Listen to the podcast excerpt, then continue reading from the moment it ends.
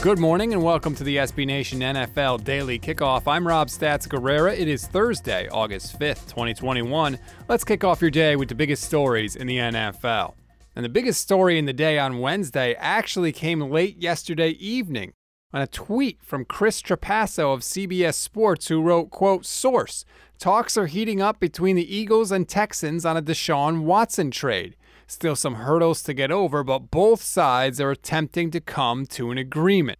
Now, the Eagles aren't the only team rumored to be keeping an eye on Deshaun Watson. Pro Football Talk's Mike Florio reported yesterday that the Panthers were, quote, quietly keeping an eye on the Texans quarterback, who, keep in mind, still has 22 civil lawsuits and 10 criminal complaints against him that have yet to be resolved.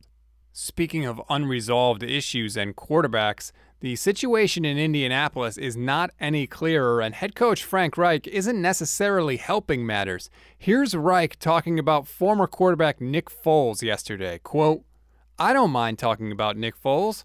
I love Nick Foles. He plays for the Chicago Bears, and I haven't talked to him, but I think he's a great player. I think he's proven that. I think he's a great teammate. There's nothing about Nick Foles I don't like. I think he's a winner. He's certainly a guy who fits our kind of culture, but he plays for the Chicago Bears. Jeez. For now. If the Colts don't go after Nick Foles, perhaps there's a more familiar face they could acquire. That would be their former quarterback, Philip Rivers. He retired after last year, but put out word earlier this week through the LA Times that he hasn't closed the door on a late season comeback. Quote, I'm not predicting I will play in December or January for that matter. One, you've got to have somebody who wants you, and two, it's got to be right. But I have not completely ruled that out.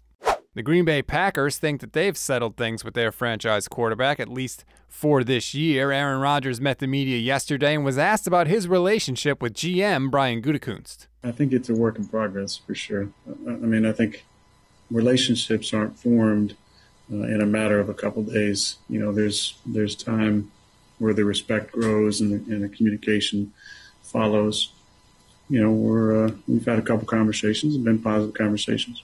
Translation: Just keep signing the players I want.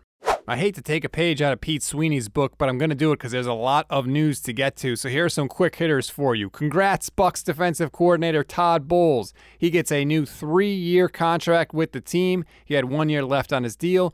This one replaces that and will keep him the highest paid defensive coordinator in the NFL. In New York, the Jets have signed another quarterback to their roster. That's veteran Josh Johnson, which now begins his 17th stint on an NFL roster since 2009. Plus, he's played in the UFL, AAF, and XFL. The Giants said hello and goodbye to offensive lineman Joe Looney, who's retiring just four days after signing with them. Oddly enough, he's actually the second player to retire just days after signing with the team. Linebacker Todd Davis walked away after three days earlier this year. He's 29 and Joe Looney is 30. Speaking of Big Blue, by the way, wide receiver Kenny Golladay suffered a slight hamstring pull in Tuesday's practice, but the good news is head coach Joe Judge told reporters yesterday that it appears they avoided a quote worst case scenario with Golladay. In Las Vegas, the Raiders are signing defensive lineman Gerald McCoy after a workout earlier this week, which is probably not a good sign for free agent addition Solomon Thomas. In Arizona, coach Cliff Kingsbury told reporters AJ Green is dealing with a quote minor thing. He wouldn't specify what the injury is, but said Green will be back in the near future, just probably not this week. And last but not least, let me leave you with a smile on your face. Here's Detroit Lions head coach Dan Campbell. Normally, what I do is I get I'll get two venti. I go, to you know, Starbucks. I get two venti of the Pike with two shots in them. So black eye in both. That's what I come in with. That's how I start the day. So I bet he has another ritual not too soon after that too. That is the latest news in the world of the NFL on Thursday, August 5th. Follow the SB Nation NFL show so you don't miss an episode. We are back on the regular season schedule now, so the look ahead with myself and RJ Ochoa is back for you every Thursday. You know today is going to be a good day. Download, listen, enjoy. I'm Rob Stats Guerrera. We'll talk tomorrow.